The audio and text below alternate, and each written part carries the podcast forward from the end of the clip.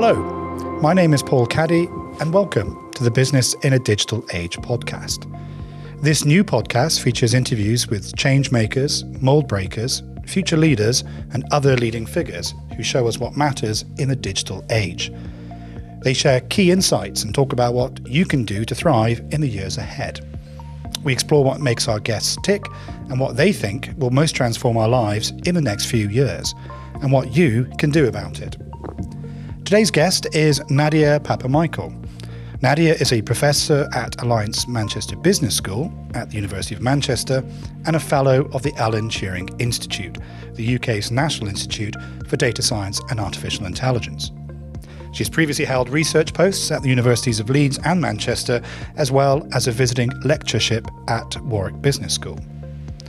As the world seems to get quicker and quicker every day, making the right decisions at the right time in business is vital. Nadia's research focuses on improving decision making using technology. This includes research interests in the design, development, and evaluation of decision analytics tools. She's also a published author. In her co authored book on decision making, she notes that while humans may be the best decision makers on the planet, we're not quite as good as we think we are. We're regularly subject to biases, inconsistencies, and irrationalities in our decision making. Today, we explore how we can get better at something we probably don't think about very much at all making better decisions, particularly using tech. Nadia, welcome. Uh, thank you for having me. You're welcome. Um, your research focuses on improving decision making in organizations through the use of technology. Yeah. Um, what inspired you to work yeah. in, this area? Um, I came to the UK about 20 years ago. Okay. And I did a master's degree in information systems. Right. And one of the courses available was decision analysis. Uh, and it was all about the science of decisions, how we can strive to be rational, and how we can use mathematical modeling to take better decisions. Okay. And um, I've always been a bit undecided as a person, and often agonize over decisions.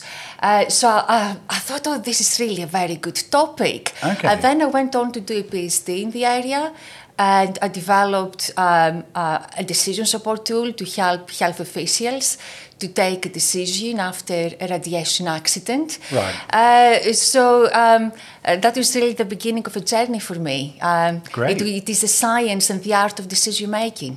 Because it, it, it's it's there's a ration. You were talking about rationality, as it yeah. were. So I suppose as humans, we always think we're very rational. Yeah. But I suppose what you're suggesting there is that we're not as rational as we would like to think that we are. Um, and you sort of recognize that in yourself. Yeah. Your sort of yeah, characteristic yeah, was yeah, yeah.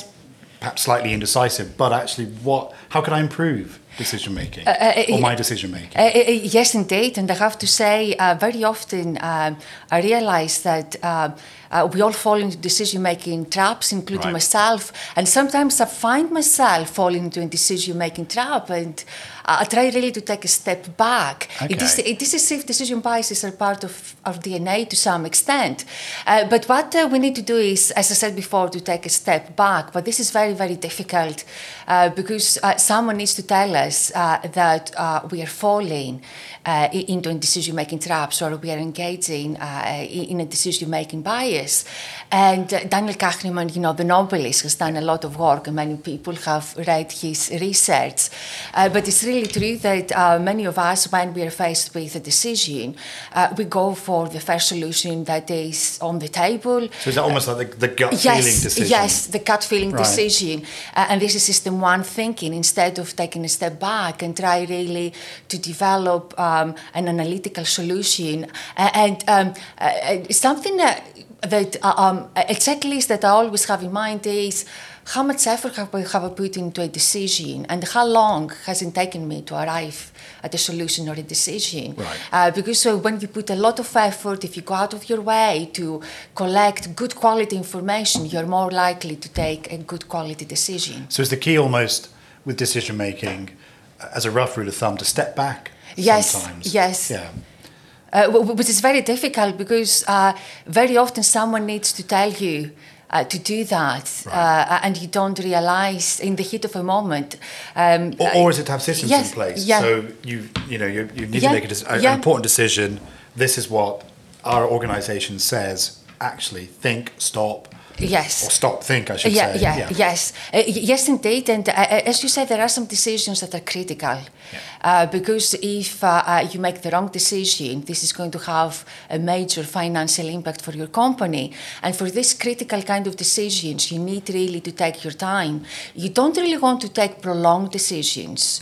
Uh, this is bad as well. But at the same time, you don't really want to engage in blinking, uh, take a decision straight away. You need really to allocate the right amount of resources and time in order to get to take a good decision. Well, this is uh, in the book which we've which, which, which we've written. We talk about change cubed, and that's like the pace of change Yeah. has just increased Yeah. so much. Yeah. So businesses are sort of running to stand still nowadays. Yeah. How, how, how is how does that impact decision making? Uh, it, it, it, it does, uh, and it is true that uh, efficiency is very, very important uh, nowadays. Um, and I would say a couple of things. Uh, when you have to take a critical decisions, even uh, uh, if you are under time pressure, you're more likely to take to make mistakes. Right. And it's very important in these cases to uh, just uh, to do a bit of an environmental scanning, uh, a bit of auditing. Uh, yes, I have to take a decision in a short period of time, uh, but have I taken the right decision?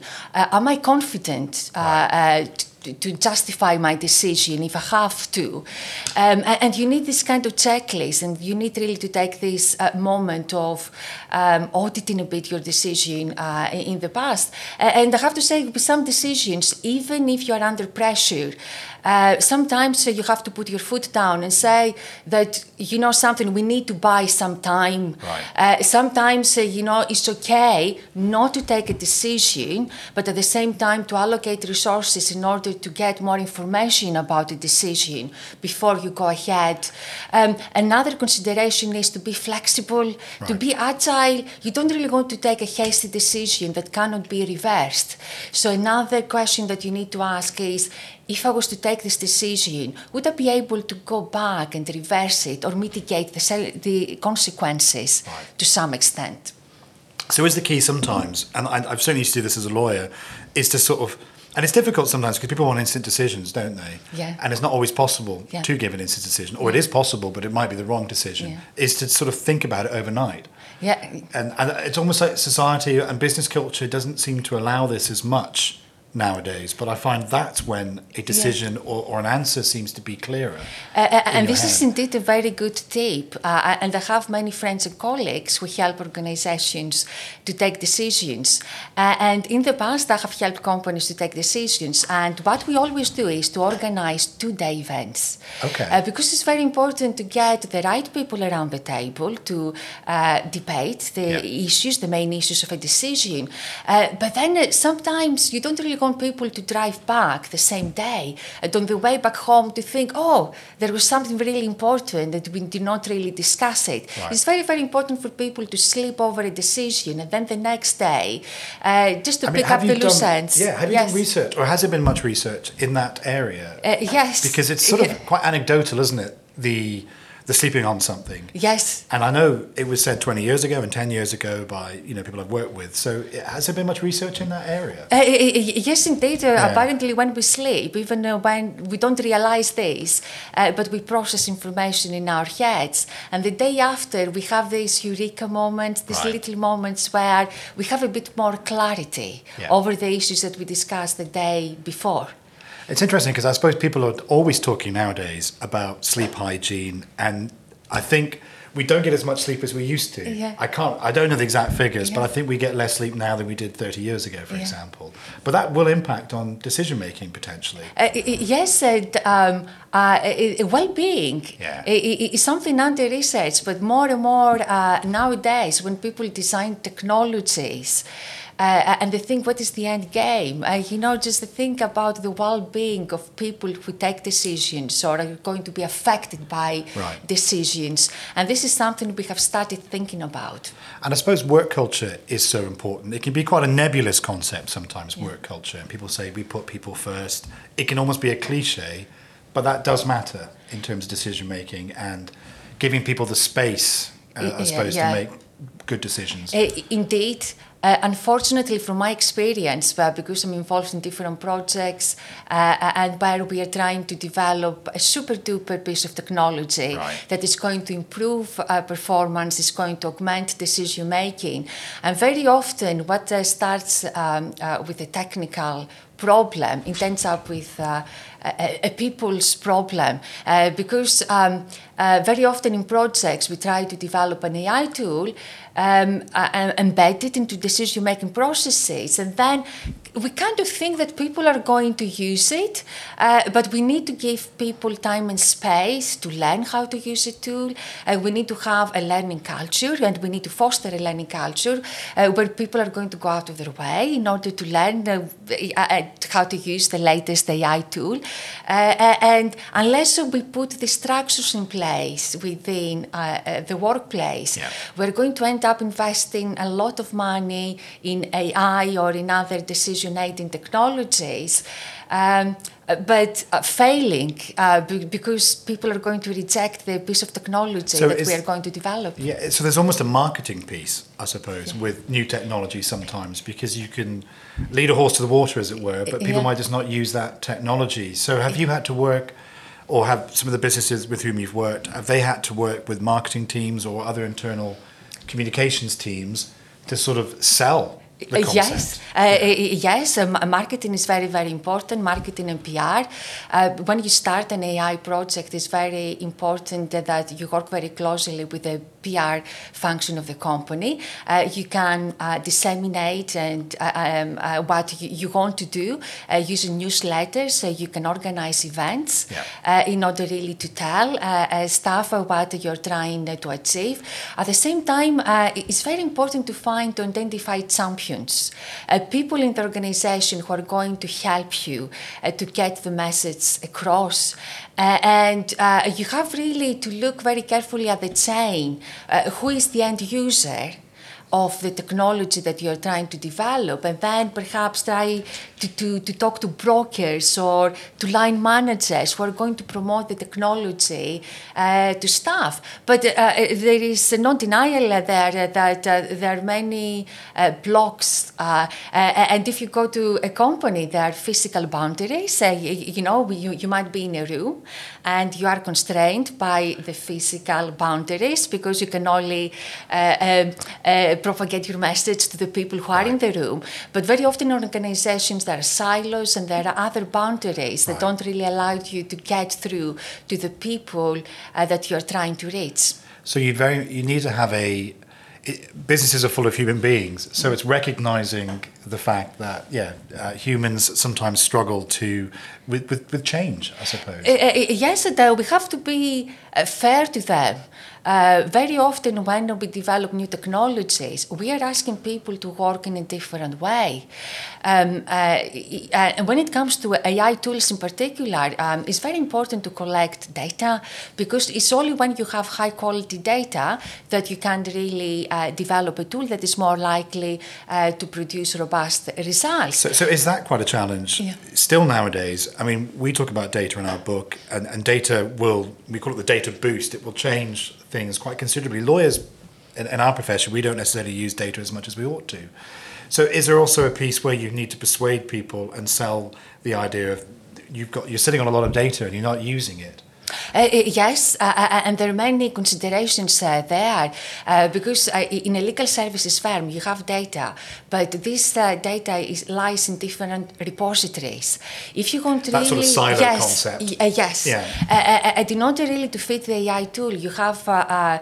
To develop a very complex database structure where you're going to extract data from different sources. And you might have different databases or in some occasions uh, you, you can have data in, uh, in reports.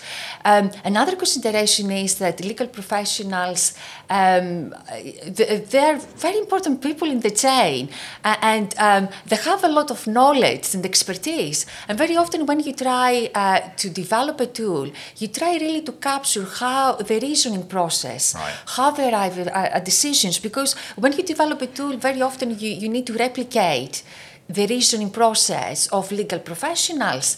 But you have to persuade these people to part with this kind Right. of uh, knowledge. So it's almost, again, it's almost that marketing piece. Yes, the, the reason yes. this is important is yes. because we, you can add value once this data has been collected and AI works on it, as it were. We can add greater value. Yes. Uh, and of course, the selling point of AI is that you're trying to augment decision making capability. You don't really try to replace people. Of course, many analysts are cynical about this and they can uh, see a geographical divide.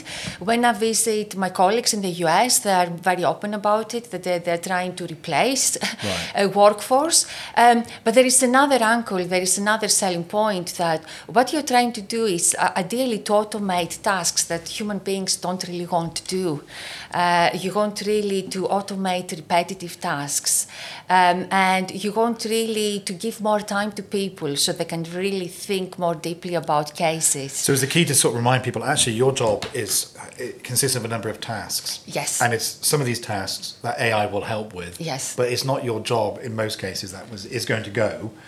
Um, it's just the, sort of the slightly dull work sometimes actually. Uh, yes, uh, uh, uh, yes. Do you uh, think it's going to be easier with Chat GPT, for example? Yeah, because yeah. people are familiar with it. Yeah, yeah. And, you know, I was out last night and speaking to some friends, some of whom hadn't really seen it in action. And, you know, their jaws just drop when they can see what it can do. Yeah.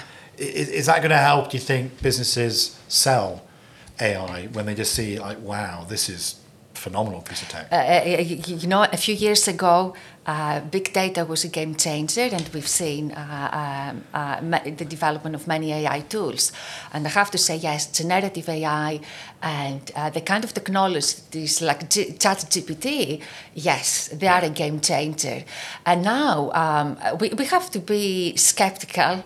Uh, th- there is no doubt about it because we can see in other sectors, for example, in journalism. Uh, people are trying to figure out what's next for them. Yeah. Uh, if there are any tools out there that they can do a very good job, um, and we can see uh, AI tools um, uh, producing paintings and uh, being very creative. What is next uh, uh, when it comes to the legal services uh, sector?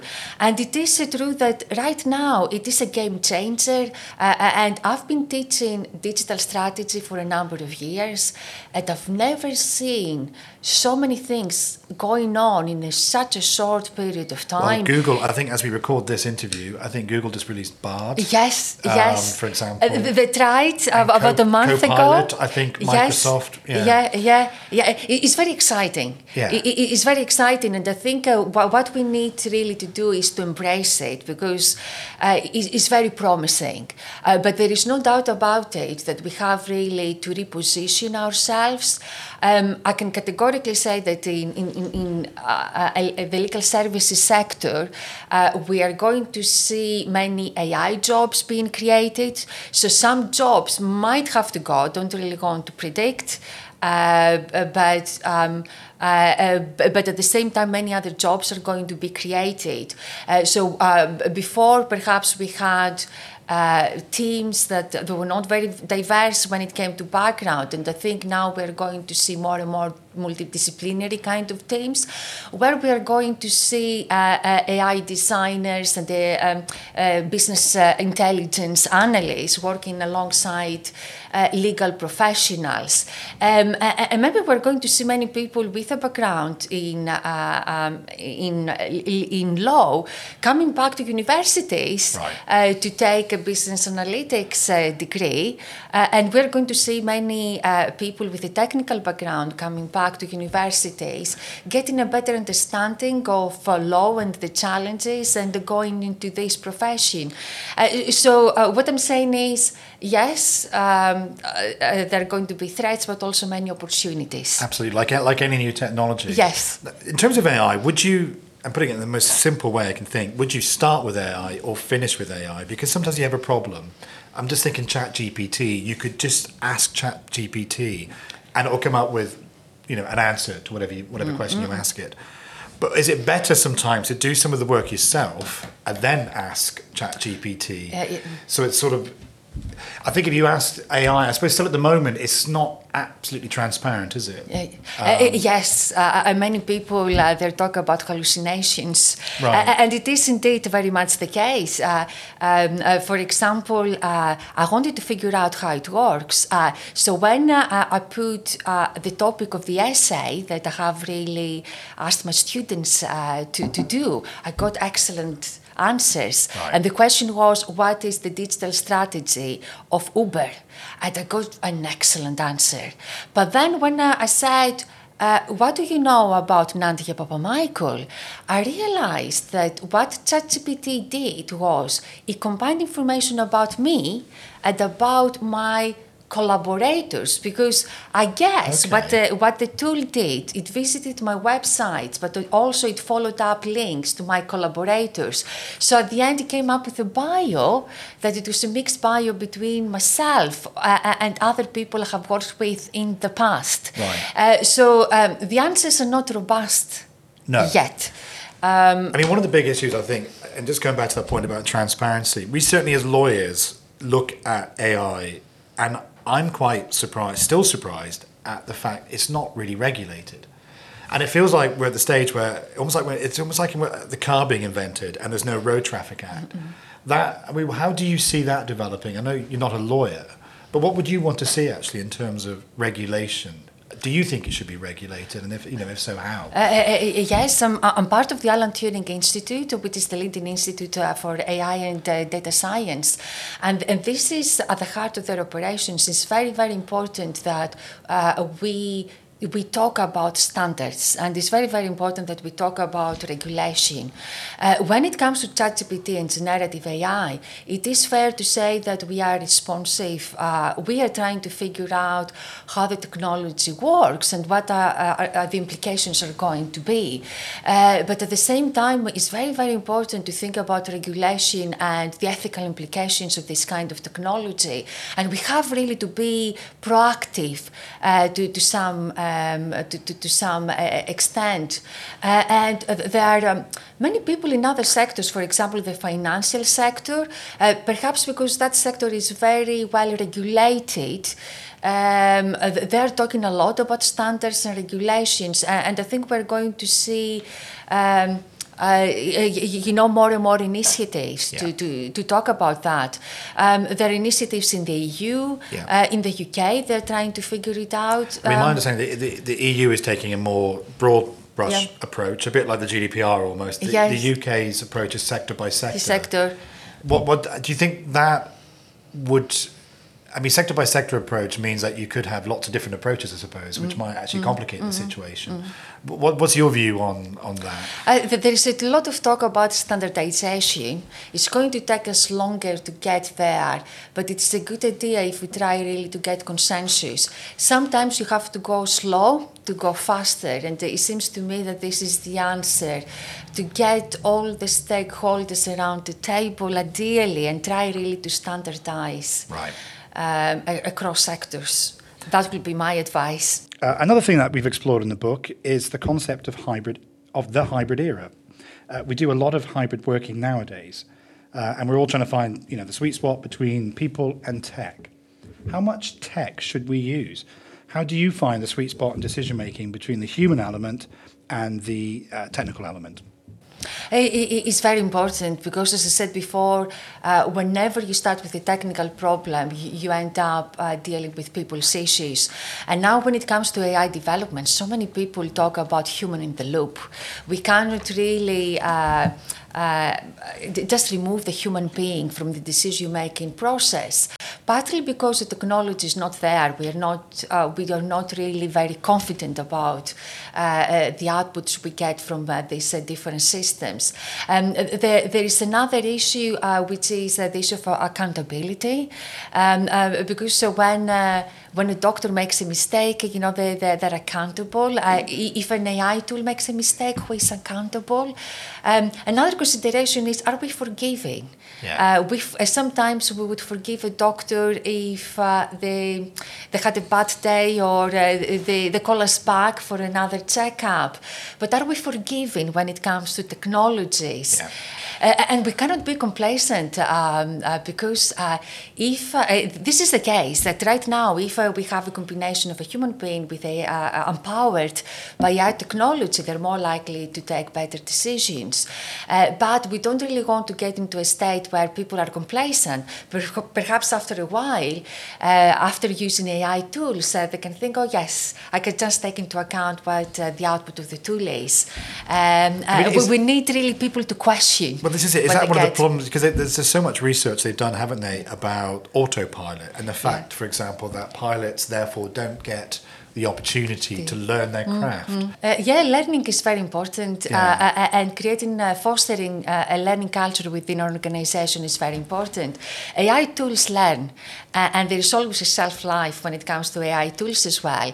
But you, uh, sustainability is another big issue for AI tools. You have really to continuously feed in the AI tools with new kind of data so that they can learn by trial and error. But at the same time, we need really to give uh, human beings uh, learning opportunities. I Uh, suppose a big problem as well in terms of teaching AI is if you teach, if you're biased in teaching that AI, it's going to come out with a biased answer, isn't it? Really? Uh, yes. So I presume all these ethical initiatives and what have you are very much focused on those sort of issues as well. Uh, uh, yes, and uh, uh, you have really to start very early on thinking about the ethical implications. When you design an AI tool, you have to think: Have I taken? Uh, have, am I feeding the right data sets uh, to the AI tool? Are, are these data sets representative? Yeah. Um, uh, and you don't really want to develop a facial recognition system that is not only going to recognize uh, white males. You have to make sure that uh, you know just you've been fair to segments of the population out there,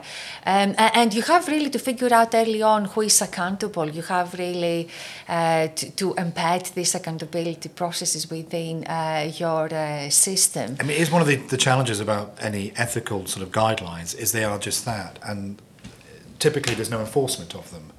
So there's no stick, is there? There might be a carrot, and there might be some good PR in terms of saying, yeah, you know, we, we comply with X, Y, Z ethical principles. But it's often the case, certainly, you know, in certain other le- legal areas, if there's no enforcement, it can be difficult to, well, yeah, well, difficult to enforce them, really. Uh, yeah, uh, uh, uh, I'm doing ethics. Um, I review um, ethics application in my university, and I'm also part of the TIREX uh, panel at the Alan Turing Institute. Uh, and um, uh, and whenever someone uh, wants to do some research, they have really to seek for ethical approval. And this is very, very important to have an auditing layer where you force people to think about the ethical implications of the technologies that they want to develop. And as I said before, it goes back to being proactive. So I, I know you've worked on knowledge transfer partnerships uh, with uh, other organisations. They're not always that well known, KTPs as they're, as they're called, um, and they encourage collaboration between universities and businesses. What, what have you learned from them, and what, what can businesses learn from them? Uh, yes, um, they're excellent initiatives because they place academics very close uh, to industry. And the idea is that you get uh, multidisciplinary teams, academics working alongside um, legal professionals, for example, trying to find solutions to very complex uh, problems. Uh, and um, uh, the emphasis is on knowledge transfer. It's all about, uh, because very often in academia we work in silos and Right. we go very deeply into a topic and we try really to transfer our knowledge. Uh, but something that I've learned is that in the past uh, I had developed different decision support tools in the hope that other people were going to use them. But with knowledge transfer partnerships, I was so close to the companies that uh, my aim was to embed the systems that I was developing into their decision making processes. So you could really see the impact uh, and you could see how a decision support tool could be used in order really to help legal professionals Oh, uh, to take decisions in a shorter period of time and be more effective. Yeah. Uh, so this is the bit I enjoyed most. I suppose with KTP's knowledge transfer partnerships, it's one way of commercialising that sort of knowledge. And and I suppose from what I've read, there have been issues in the past, haven't they? Or uh, in terms of universities saying we don't commercialise as, as much as we should do in, in the UK.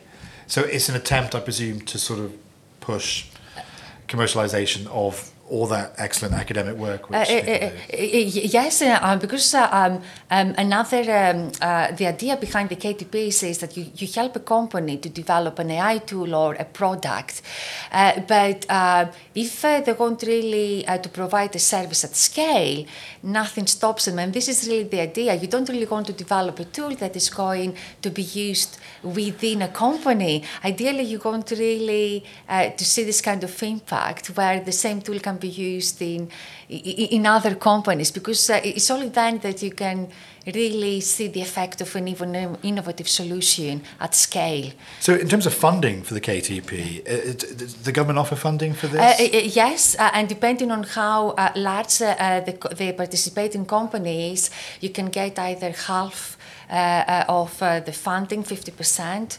Uh, of uh, the project uh, uh, funds uh, um, uh, covered, or if it is an SME, um, I think there are different um, rules in place in order really to help them. okay, so it, it's it's an ongoing initiative as well. Uh, it is an ongoing initiative, uh, uh, and as far as I know, in the next uh, few years, uh, Innovate UK have allocated even more funds to Great. help more businesses out there to reap the benefits of a KTP. Well, this is, I, I'm not convinced that everyone really knows about them, really. And we've certainly come across them when, when doing some research for the book. Yeah. Uh, and I know we've got other um, people that we know, other other lawyers that I know who, who've used them and speak very highly of them, actually. So it's good to hear that they're continuing, that there's Uh, funding, Yes. yes. uh, and that there's still a thing. And uh, yeah, onwards and upwards with KTPs, I say. So finally, yeah, um, we, we always finish the podcast with the sort of killer question, as it were. And, and it's a basic question, really. So what, what's the innovation or indeed new way of thinking would, you know, you think will transform business in the next, I say next decade, we're actually moving quite a lot into the decade already, until 2030. What's the biggest thing Yeah. do you see? If you asked me six months ago, I would say the metaverse uh, and the idea of all of us having an avatar. When it comes to decision making, uh, my vision would have been uh, that perhaps all of us would have an avatar or an agent uh, that would automate uh, our decision making. If we wanted to go to a restaurant, uh, we would ask our avatar uh, or agent to do to make a booking for us, and we would trust that that agent to make a booking for us or to make a decision for us. For example, which holiday to book. But um, is it going to happen? I'm not so sure. I would say the jury is still out there. Uh, and I don't really know how immersive the technology is going to be. Maybe some people are going to prefer a telephone call or occasionally to meet a friend over coffee. Well, Uh, obviously, Meta's thrown a lot of money at yes, it, and they're uh, still yes. throwing a lot of money, money lot, at it, aren't yeah. they? Yeah. And they're laying off a lot of staff in Right. order really to uh, uh, reduce their costs. Uh, but if you ask me now, I would say generative AI looks very promising indeed. Uh, and more and more people are saying that uh, what we're going to see is that AI is going to be a platform. Uh, for example, uh, here today, um, um, uh, we are in a room and uh, we can switch on electricity and we can switch on the light, and when we leave, we can switch off the light. And this is going to happen um, with AI. Um, many companies, if they need AI, they're going to use an API and they're going to feed their data into a system that is somewhere, it lies on the cloud or somewhere there, and they're going perhaps to take data empowered decisions using AI capability. And perhaps they're going to pay just for the service. Uh, so, this is my prediction. Perhaps we're not going to see many in house solutions because AI is very costly. Uh, but um, when it comes to generative AI, chatbots, uh, we're going to see more and more applications. It's very, very promising. Uh, and everyone says that it's going to be a game changer.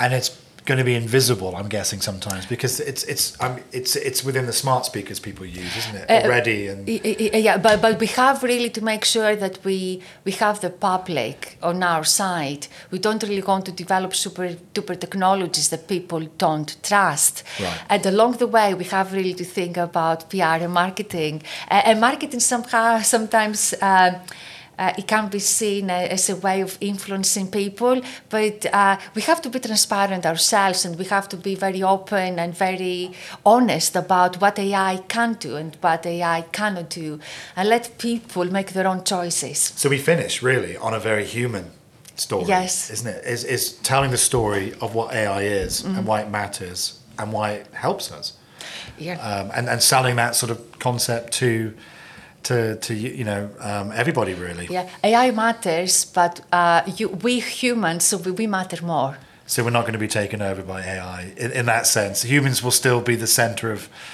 Uh, it, it, it should be like yeah. that, uh, uh, and uh, it's really sad that I cannot really make a prediction and say that definitely it's going to be No. like that. No. But part of my research is to look at probabilities, and you can never say um, 100% certain. Of course not. Well, I'm feeling optimistic. So thank you so much today for Oh, your time. thank you so much. It was a pleasure being here with you today. Thank you. Thanks. Well, there are so many things I think we can draw from this conversation with Nadia. From sleeping on a decision, if we can, which seems more and more difficult to justify nowadays, to being much more forgiving of tech.